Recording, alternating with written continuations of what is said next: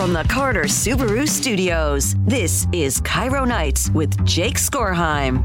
Welcome back to KIRO Nights. I have a very special guest with me, Steve Coogan from My Northwest. He's the lead editor over there. Steve, welcome to the show. Thank you so much for having me back on, Jake. Absolutely. All right, so Fridays is a fun thing. You and I, one, we're friends, and so it's fun to hang out.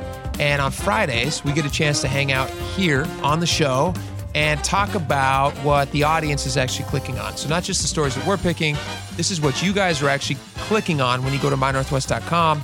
So we just do like the top three stories. What are the top three most clicked stories this week on MyNorthwest.com? And we do a ton of great stuff there. You guys should go check it out.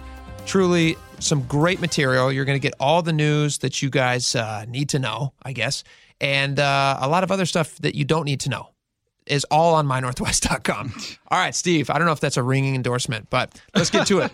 What is the number three most clicked on story this week? All right, we are pulling that up now. Let's see. We've got headline number three. Kurt Warner details Seahawks dilemma with QB Geno Smith. So, well, this is actually great news if you're a fan of Geno Smith, because Geno they announced that they're going to guarantee his salary for I think his salary kicked in today. He had some clause in his contract that said if he's still active on the roster as of today, then he would get an extra guaranteed $12.7 million in his contract that becomes fully guaranteed. That's correct. So he woke up this morning with an extra $13 million in his pocket. Not too shabby if a job, but you can get it. Pretty great. Yeah. Pretty great. So now I guess that would mean that Geno Smith is going to be the quarterback for the 2024 season. Well, there's more to that story, Jake. Really? So the issue there is that they've picked up the salary, but there's still a possibility that even though that they've picked up the salary, he may not be with the Seahawks in 2024. They've picked this the salary option up, and that it could be argued. There are some experts out there who are saying that makes him a little bit easier to trade now that he's now that we know exactly where he's going to be, what his situation is. That makes him a trade candidate, possibly. So we don't know exactly what's going to happen with Geno just yet, but if you are a fan of Geno, it's more likely he's going to stay with the team in 2024 than it was previously. I love Geno. I wish that this last season would have been as exciting as his previous season with the Seahawks, when he was setting all those records and everybody was like, where did this guy come from? And, yeah. I mean, journeyman makes good, Yeah, I mean, like he was highly drafted when I think he was picked up by the Jets originally, and then second round pick for the Jets, and he didn't do particularly well there to start, and he ended up in Seattle and hanging out on the bench for a while, and then all of a sudden, ta-da! Yeah, Russell gets a hurt finger, and Geno gets to step in and gets his chance, and so it worked out for him really, really well. The cool thing was, he had not made his money yet. He'd been in the league a long time, but I imagine he was on the lower end spectrum for quarterbacks. Yeah, when you're a backup, you're making obvious reasons. You're getting. I mean, there's a league minimum which these players are making. Right. Which maybe a little bit more than that, but yeah, you're not making NFL starters and the quarterbacks, they make a ton of money these days, and the money keeps climbing. It's an impossibly difficult job to do. I agree. And so, again, veteran pay for the average NFL player, you and I would think that's fantastic money. But if you're a quarterback, that's just like middling to low money. Yes. So for Geno Smith to finally get this big bump in pay and have all this guaranteed money is really exciting for him. And I just think really cool, because he's been playing under this like year-to-year contract kind of thing. Right. So now that he's getting this extra money, I'm excited for him. I would love for him to have some success with the Seahawks, but I would more love for just the Seahawks to have some success. Yes. So if he needs to go away for that to happen, I'm all for that too. I think a lot of people feel the same way you do. All right, number two story. What do we got? Story number two, headline number two. Store owner prevents robbery by bringing machete to a knife fight. This is there's so many ironies to this story. One, the guy's name is pronounced, Knife. Yeah. It's like very close. Yeah, it's spelled N-A-I-F. Yeah. So I believe you're right there. Yeah, yes. It's pronounced Naif. So you have this store. He owns a convenience store down in Tacoma, and he and his wife run it. He's 70 years old. And like a lot of these small businesses in, these different urban areas, he is getting robbed. And it's happening so frequently that he needs to figure out how to protect his store. Yep. So this guy comes in the other day. I think this is back on February 5th when this actually happened. Correct. This guy comes in and he leans across the counter and he's wearing a hood and he's kind of like trying to obscure his face. I don't know if he knew that there was a camera filming him, but there is a crystal clear camera filming this whole exchange. And the Tacoma Police Department actually released the video, so you can all see it. We put it up on MyNorthwest.com. You guys should go over there and check it out. This guy comes up to the counter, and he's kind of having some exchange with them. We can't actually hear the audio, but he pulls a little knife out of his pocket. Looks like it's probably not a switchblade, but it looks like just like it, like a little, almost like a little shank knife. And he sticks it across at Naif, or Naif, however you pronounce his name. And Naif looks at this little knife in this guy's hand, and he goes, "You think that's a knife?" He goes, "That's not a," and he literally said this.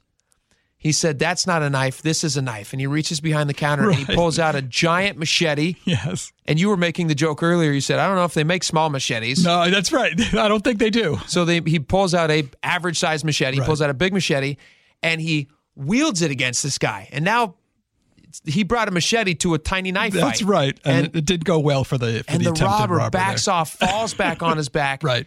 I actually had Naif on my show last night and talked to him about this. Oh, my goodness. He was fantastic. Yeah. I just got his number, and I called him up at the store, and I got the store's number. And because he's such a, of course, this guy was working at the time. Sure. So there's people coming in and out of the store as I'm talking to him. It's actually really fantastic, but he's super funny. And he's like, as I'm talking to him, I'm like, "Hey, did you like the movie Crocodile?" Because we got to the point of the story. I was going to go there. You beat me to it. And I was like, "Did you like the movie Crocodile Dundee?" And he starts laughing. And he goes, "That's one of my favorite movies." Right. And I was like, "Of course it is." Yes, because you said the lines, like such a specific line. Yes. And he goes, "Yeah, I stood over the guy and I had this machete out. And my wife, I was holding him at night. I was holding him with the machete. I was holding him on the ground. I was saying, 'Call the cops. I want to wait till the cops. I'm going to hold you until the cops get here.' But his wife was now concerned for the robber because she knew that her husband that he means business." And so his wife said, his wife was like, "Oh, let it, back off a little bit." And so when he did, the robber had a moment, just a split second, and he hightailed it. Stupidly, he then comes back. He had actually found, the police arrest him. They say this guy actually needs to get into some treatment. So they offer him treatment in an ambulance. He turns that down. So they say, "Okay, if you're not going to go to an ambulance, we're going to arrest you," which they did.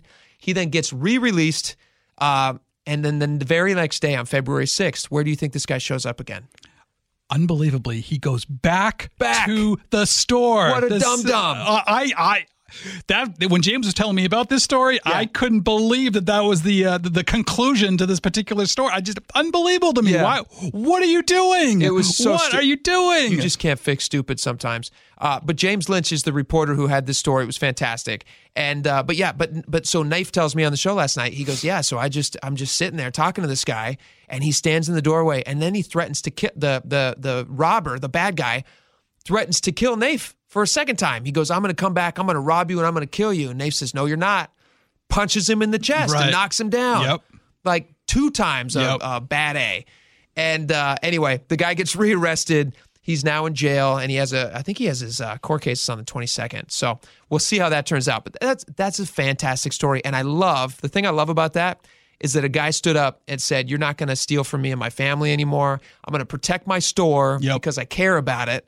And the greatest part of that article, James asks him, he goes, "Were you scared?" He's asking this to Naif. Yep. Or Naif. I'm just mispronouncing it. And he says, "Naif, were you scared in that moment when this guy's holding the knife to you?" And he laughs. And he goes, "Was I scared?" No, he was scared. He should be the one scared. I'm just like, that's the attitude we need to have with these punk robbers. Yep. Yes, the police say don't engage them. And yes, you shouldn't. You should not engage them. And if they're going to steal your wallet, let them have your wallet. But every once in a while, I like to see the good guys win. The respect, the confidence in that. It's like Clint Eastwood. Well. It's just bit. Oh man, he's a cool dude. A little bit. All right, that's the number 2 story. Obviously, I'm very excited and charged up about that one. Yes. Give me the number 1 story on mynorthwest.com. All right, by a lot, we're going to go with headline number 1: tire ban, $1,000 fine for idling. Have life in the Washington legislature. So this one was really confusing because Chris had this story. This is like a two-parter story. Yes. So originally, Chris had this story that in the House, not the Senate, but in the House, they were trying to have this. There was some committee hearing or something where they were talking about letting I believe it's the Washington State Department of Commerce have authority to decide what kind of tires that you or I could buy. Right. And so before we give the update on the story and why it's so interesting, How do you feel about that? Do you think the Washington State Department of Commerce should have the authority to tell you what kind of tires you should buy? Yeah, this has come up before. Dick said, I know you've talked about it. I think we've talked about it.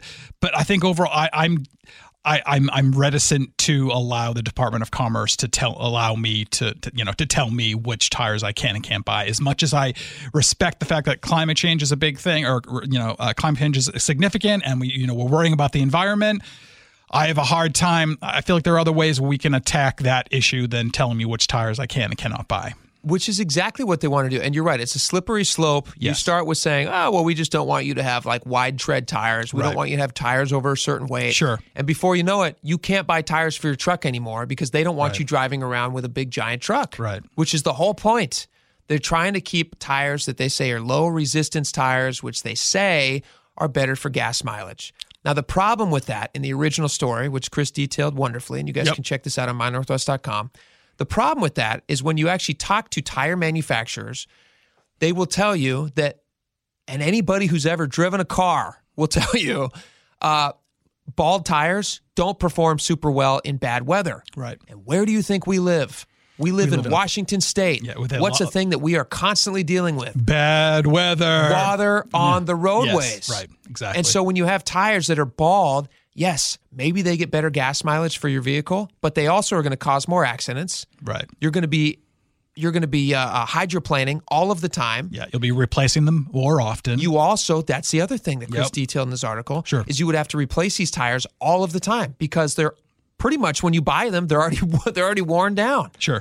What they don't want, what Washington State Department of Commerce or the Democrats in Congress in the House who were trying to pass this originally, what they don't want is they don't want you driving your car because they say it's bad for the environment. Right. And they want to they say this is all about climate change, just like you talked about a second ago. So there was a giant public outcry about this. I think 2 weeks ago, this was by far and away the number one story. Yes. Hundreds of thousands of clicks. Yes, absolutely. People were riled up, and lawmakers heard that message. Right. And so they don't want to be sponsoring bills that are unpopular. Right. And so when they went into the committee and they talked about it, they quickly said, "Hey, you know what? We got a lame duck here. Nobody wants this. We're certainly not going to put our names to this. This thing's kryptonite. Let's get rid of it." People like choosing their own tires. I like choosing my own tires. I like going into Les Schwab. I like going in there with my kids. Right. Actually, if I can go by myself, that's the best. Yeah, sure. I can just like cruise around on my phone. I can use their Wi-Fi. I can eat free popcorn. I can watch ESPN. And it takes 3 hours. Right. It's not bad. Getting tires is almost fun, right? I haven't told my wife yet that I can just drop it off. She thinks I have to show up and stay there because I love to go there. It's a 3-hour vacation on the weekend. It's dad zone. Dad central. So I don't want that experience to go away. Makes you want to get tires every 2,000 or 3,000 miles, doesn't it? Yes. Yeah. Yeah, no kidding. So I don't want that experience to go away. I don't want the government stepping in and telling me what kind of tires that I can buy because I drive a truck. Yeah. It doesn't work for me to have these tiny little tires, even though they're better for the environment. It just doesn't. Literally, I cannot drive my vehicle. So that was the original story. The bill died when they talked about it in their closed-door session committees or whatever. It was done. And then Chris tells us now. That's right. And he tells us with a great emotion in his story. Magically. You can tell he doesn't like the way this has developed. Somehow this gets resurrected. And I think it was Senator Marko Liias. That's right. A Democrat from Edmonds. Mm-hmm. In the Senate. So essentially, what happened? The next step was he kind of snuck the tire thing back into what they would call an unrelated bill. And it's a Senate bill, and it's essentially it's more designed for electric vehicles. So it's kind of snuck that back in there, and all of a sudden, here we are. We're going to be voting on an unrelated bill that has the tire ban back in it. The tough thing about this, the awful thing about this is you have government stepping in and trying to impose government's will on the people. Right. Now, who does government work for? They work for us. Right. Senator Marko Liias, Democrat in Edmonds. Yep. I hope those people vote him out. If this guy's trying to tell you how to live your life, vote him out. He's not your boss. Right. He's not your boss. You elect him. Yeah. You decide him. He graciously comes to you and he begs you and he says, please send me to Olympia. It's my dream to be in Olympia. I want to go and act on your behalf. And then without even telling you, he sticks this thing in the Senate bill.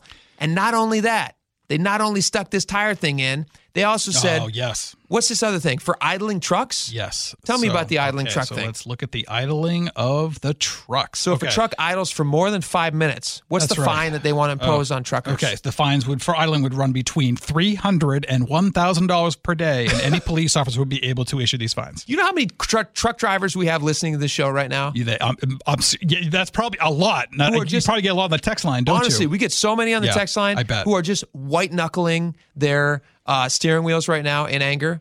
Do you know how those truck drivers have to idle? That's just how those engines work. Right. Have you ever driven up by North Bend and seen all those truckers on the side? They're trying to catch a few Z's. They're under very strict regulations about how often they can drive. They have computers tracking everything that they do to make sure they're not overdriving. Right. They have to take breaks all the time.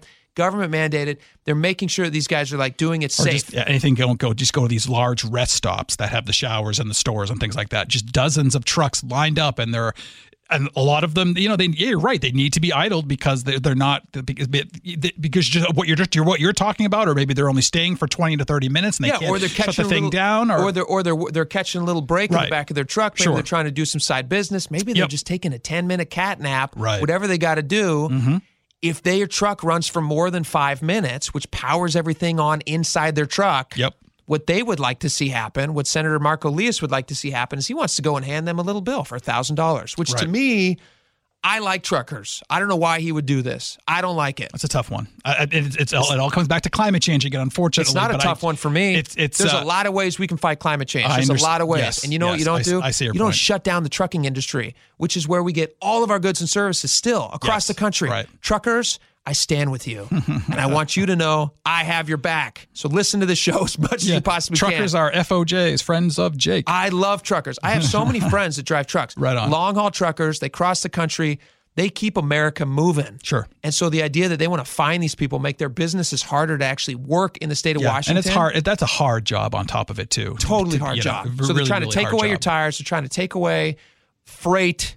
Right. I don't like it. Ability to idle for, obviously, this one gets me jacked up. I just don't like it. These are small business owners. Honestly, these guys are all independent. A lot of these guys, they don't all work for big trucking outfits. They're not all big giant industry. No, a lot of them are independent contractors. A lot of them are little independent contractors who are trying to feed their families. Mm-hmm. And you're stepping in telling them you're going to be fined $300 to $1,000 for trying to do their job. Right. No. Trying to keep their equipment moving and going and things like that. How do you justify that? It's a tough one. Yeah. It's a tough one. No, thank you. All right. That's our top three stories. Yeah, we did a lot of work today. Yeah, we did. All right. That is Steve Coogan. He is the lead editor at My Northwest. Steve, thanks for coming on, man. Thank you again for having me. I always love coming on. Fantastic. All right. We'll do it again next week. I'd love to. Awesome. All right, guys. We have a ton more coming up on the show. I'm going to go get a drink of water. I'm fired. I'm sweating. I need to go relax a little bit. Let's take a quick commercial break. When we come back, we're going to have a lot more fun. Stick around. We're going to be right back here on KIRO Nights.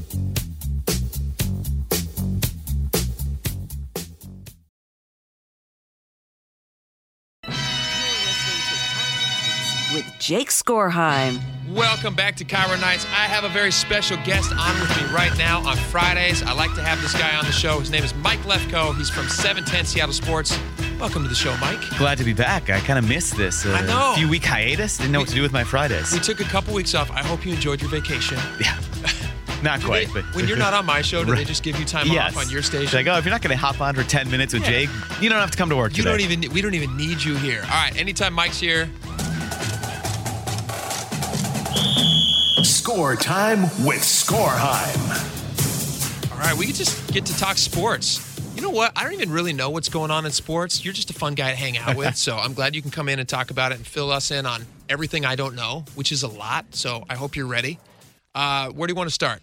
Seahawks. They have some coordinators. They have their coaching staff almost fully in place. It'll be kind of lower-level assistants, not to say that their jobs are less important, but in terms of what they'll contribute on a day-to-day basis, most people wouldn't even know or care. So outside of that, everything's set with the Seahawks coaching staff. So I know there was some discussions for a while. I'm pretty behind the times. Yeah. Chip Kelly was a conversation. Yeah, maybe. That didn't happen. I mean, that guy, you don't really know how much of an actual factor these guys are. Some of it's agents trying to leak things out there, generate some interest. And then he quickly went to Ohio State. So that kind of dissipated. But no, they have their guys. The Seahawks defensive coordinator is named Adden Dirty. He is an Englishman. He was the Cowboys defensive line coach. And then the offensive coordinator, everyone's excited about that. It's Ryan Grubb. They got him from UW. Oh, fantastic. Yeah. Yeah. And after a brief, very brief stop in Alabama. He was there for a few weeks. And then what was it about Alabama? Just the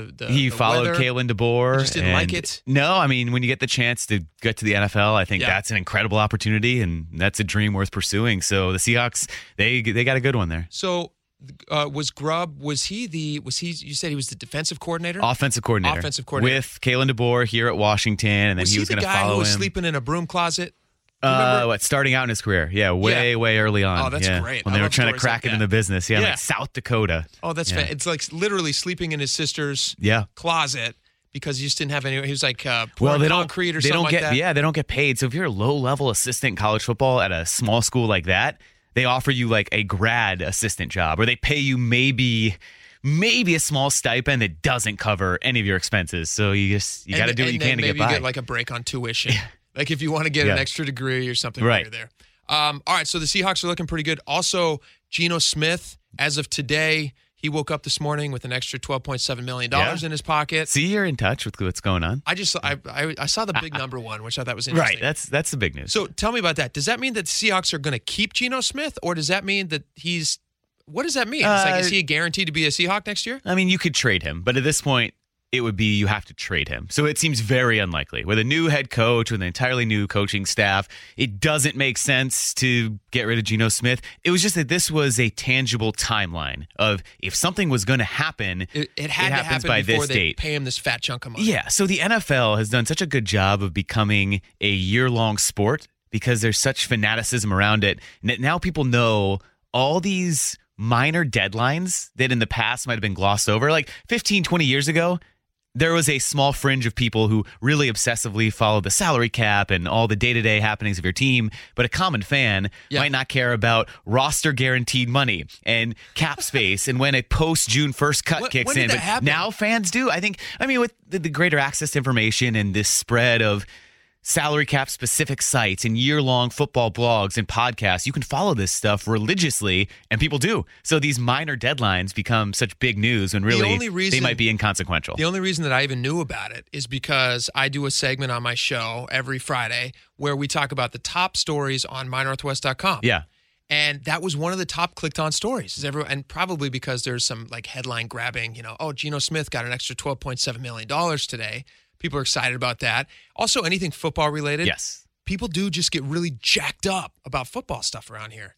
And that happens. I guess that's just, you're right. It's just that's our everyday thing. So, yeah. And that's your everyday. Yeah. That's so funny. But, yes, it's a pretty safe bet that he will be on the roster and the starting quarterback because you don't have another guaranteed option right now. Yeah. Drew Lock is a free agent. People love him, but you don't know what you get with him. He's a free agent, so you'd have to re-sign him still. Then you bring in a draft pick.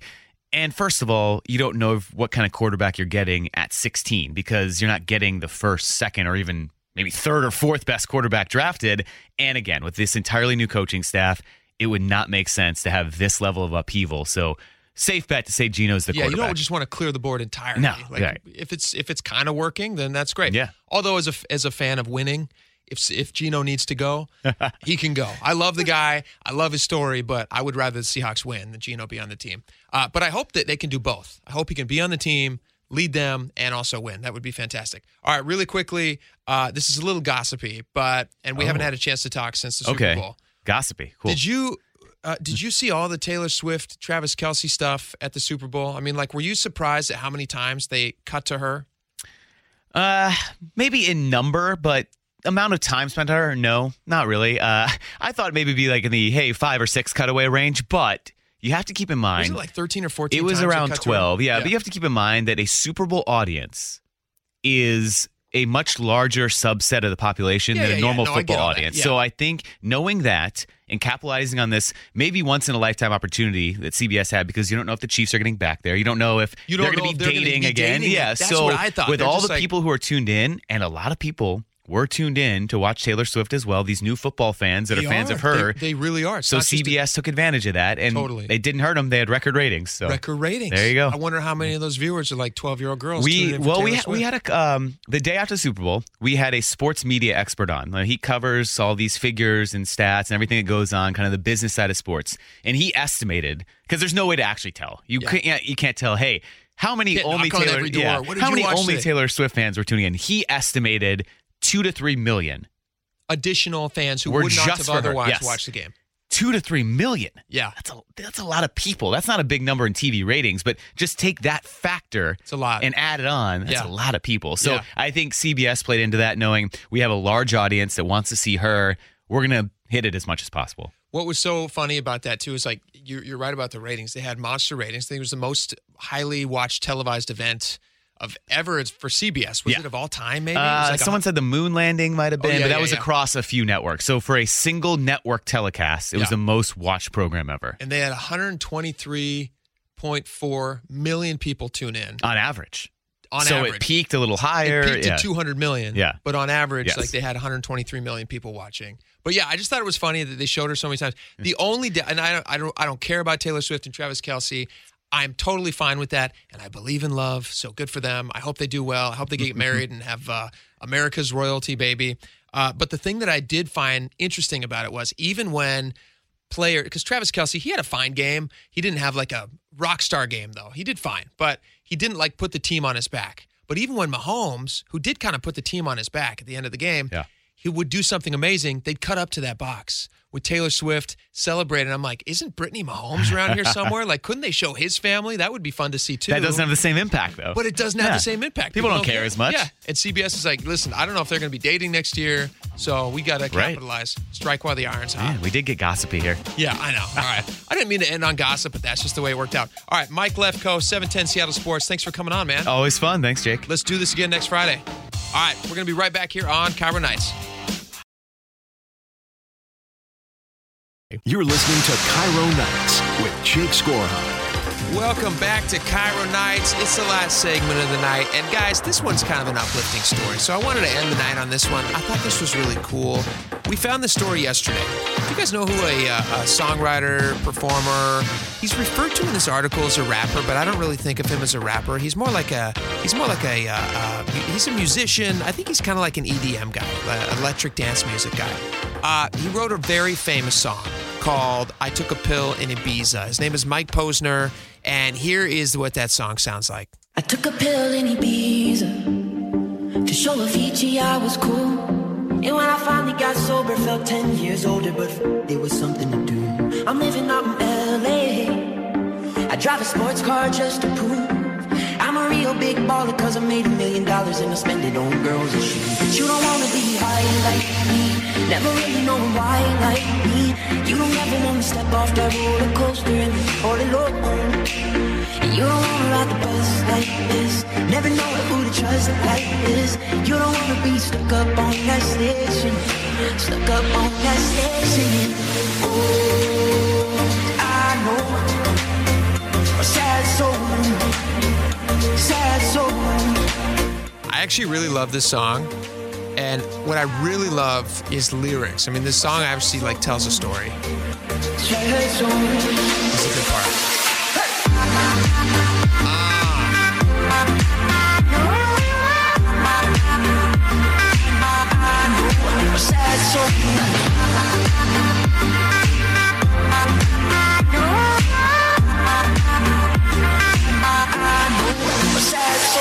We should do a segment on the show where we just play dance music. You guys should just watch me on camera, and I just like, just let it go, you know? Just like work out all of my week's frustrations with just dance. Just dance, which is, if anybody knows me, not something that I do a lot. So it would be very special. All right, so the reason we're talking about this is Mike Posner is 36 years old. He wrote that song, I Took a Pill in Ibiza, back when he was 26. And he did something really interesting on X. He went on X and he wrote about it. And he was reflecting on how much his life has changed in 10 years. And I thought this was like really uplifting and really cool. So listen to this. He posted this on X, formerly Twitter. He says, on my 26th birthday, I wrote I Took a Pill in Ibiza 10 years ago. The song became popular several years after I wrote it. Yesterday, I celebrated my 36th birthday. I feel proud to look at the song lyrics and know that none of them are true anymore. I've grown into a completely new man, one that I'm proud of. The post began. And then he breaks down the line by line, and he tells you how it's different. So he says at 26, these lines, I took a pill in Ibiza to show Avicii I was cool. When I finally got sober, felt 10 years older because bleep it, it was something to do. He didn't say bleep. Obviously, it said the real word. But we can't because of FCC regulations. And then he says, now at 36, he says, I love myself more than ever, no longer doing bleep that harms my body to try to get people to like me. The next line in the song, he says, I'm living out in L.A. I drive a sports car just to prove I'm a real big baller because I made $1 million and I spent it on girls and shoes. And now he says at 36, he's donated that massive Jordan collection. He drives a 4Runner and he doesn't need to prove anything to anyone other than God. Love myself. He says if he buys himself something nice, it's because he loves himself and he deserves it, not because he's trying to prove something to other people, which is great. And then he talks about the song's chorus, which discusses the loneliness that he was feeling after being high on drugs. And the line in the song says, you don't ever want to step off that roller coaster and be all alone. And now he ends it by saying he never feels that loneliness anymore. And he shared on X, he says he doesn't even feel close to alone. He spent a decade creating a community of friends, and he has spent massive investment into relationships with his mom and his sister. It's better than it's ever been. And he also says his relationship with God is on a whole new level. And then he finishes it with this, which I thought was really cool. He says, if you're going through bleep right now, keep going. You have no idea how good your life might be in 10 years. I really think that's such a great message, and it's one that's so true. I've experienced that in my own life. Life doesn't always work out the way that you think it's going to work out. You might get your sights set on one thing, and you might have your sights set hard on that one thing. But maybe that's not the place you're supposed to go. Maybe your life is in a completely new place, like surrounded by completely other people. And maybe that life that you're like, shying away from or trying to avoid or whatever it is, or this one thing that you've had your eye on this whole time. Maybe if you just like take your eyes off that for a second and you let life kind of flow in the direction it's going to, you might find that you're more happier than ever. I mean, like I can tell you from my own personal experience that you do just look up one day and you realize like maybe I'm just like learning this now that I'm 40, and I apologize that I'm just like waxing on and on about being an old man, but I turned 40 recently, and I have 3 kids. I have a wife who I adore. I love my wife more than ever. I love my kids. My wife is pregnant with our 4th baby right now, another boy. Did I think 10 years ago that at 40, I was going to have 4 boys? No, nobody thinks that. That's nuts. Do you know how loud 4 boys is? That's insane. But it's amazing, and it's great, and I love it. Like, I wouldn't trade it for the world. I wouldn't trade anything for the world. There's a lot of people out there who suffer from a lot of things, depression, things like that. And if you're going through a tough time right now, just, you know, life is going to get better. Keep going. I just feel like I wanted to end this happy message. I really liked what this guy said. I thought that was really cool. So I wanted to share that with you, and I hope that made an impact for you. All right. I hope you guys have had a good time tonight. We've had a blast of a show. I love Fridays. I love hanging out with you guys. I hope you have a wonderful weekend. We're going to take Monday off. We're going to have a best of on Monday. We're going to take a little President's Day weekend vacation. And then when we come back, we're going to have a great big show. It's going to be a lot of fun, I promise. So you don't want to miss it. We'll see you back here. Have a wonderful weekend. Have a great time with your families. Do whatever you're going to do. Have fun. But for now, night-night.